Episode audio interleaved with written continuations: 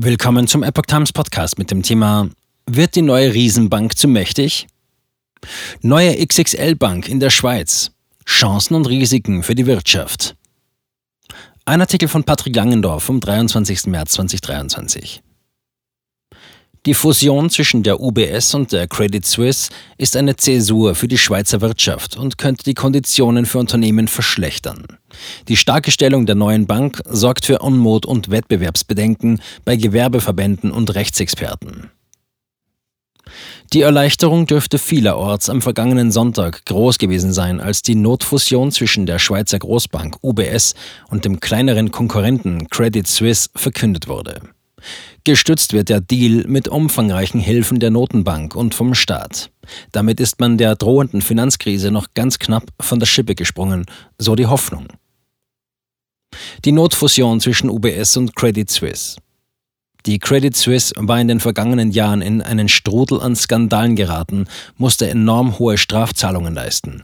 Obwohl die Bank bis zuletzt gut aufgestellt gewesen sein soll, wie die Schweizer Behörden immer wieder betonten, verloren die Kunden und Investoren das Vertrauen in das Schweizer Traditionshaus und schichteten ihre Gelder um. Allein im vierten Quartal 2022 zogen Kunden netto 113 Milliarden Euro aus der Bank ab. Als dann der größte Aktionär, die Saudi National Bank, erklärte, dass sie kein Geld mehr einschießen wolle, brachen die Dämme.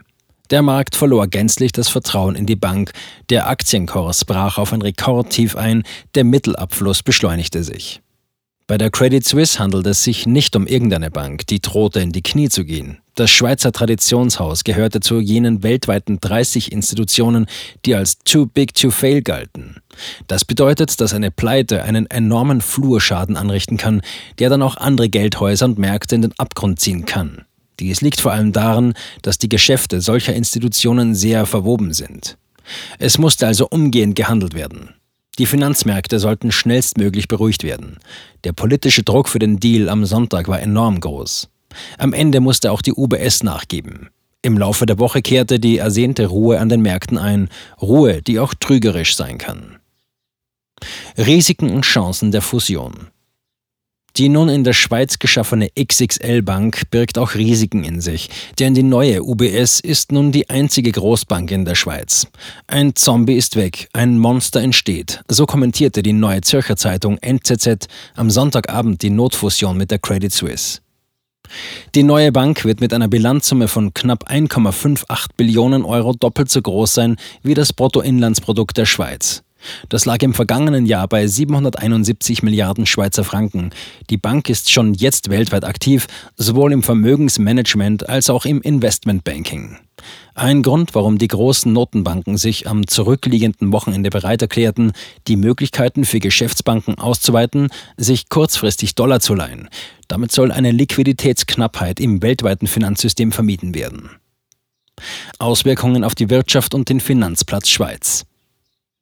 Bei der Wirtschaft in der Schweiz überwiegt erst einmal die Erleichterung. Wäre die Credit Suisse zusammengebrochen, hätte das eine enorme Auswirkung auf den Wirtschaftsstandort gehabt. Das ist der Tenor, den man im Moment zu hören bekommt. Zitat, mit der Übernahme durch die OBS wurde eine Lösung gefunden, die den Finanzplatz Schweiz nachhaltig stabilisiert und geeignet ist, das verloren gegangene Vertrauen wieder aufzubauen, wird Roberto Colonello, Mitglied der Geschäftsleitung der Economie Suisse des Dachverbands der Schweizer Wirtschaft, in einer Pressemitteilung zitiert.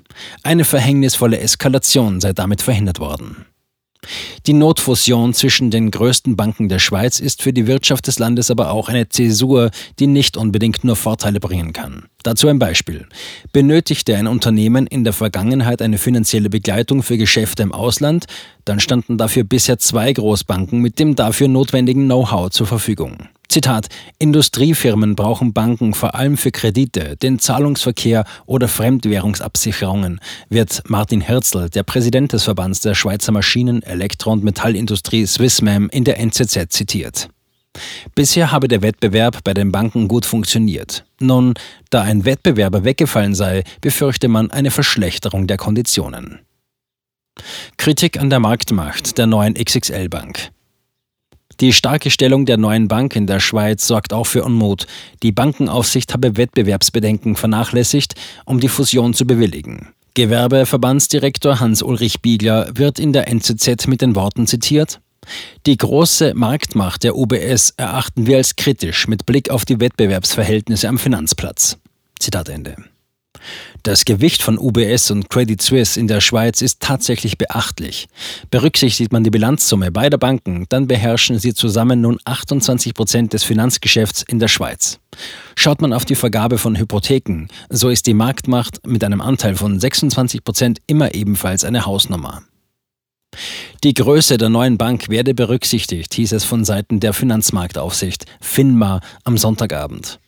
Nach einer Übergangsfrist werde das fusionierte Institut überproportional schärfere Vorschriften an Kapitalausstattung und Liquidität erfüllen müssen. Dies sei schon in der bisherigen Too Big to Fail Regulierung so vorgesehen. Rechtliche Bedenken an der Fusion. Inzwischen wurden auch rechtliche Bedenken an der Fusion angemeldet. Der auf Bankenrecht spezialisierte Schweizer Rechtsprofessor Peter V. Kunz hält das Notrecht, auf das sich der Schweizer Bund bei der forcierten Übernahme der Credit Suisse durch die UBS stützt, für eine unzureichende Rechtsgrundlage. Er rechnet daher mit Klagen gegen die Eidgenossenschaft, wie er in einem Interview mit dem Magazin Blick sagte.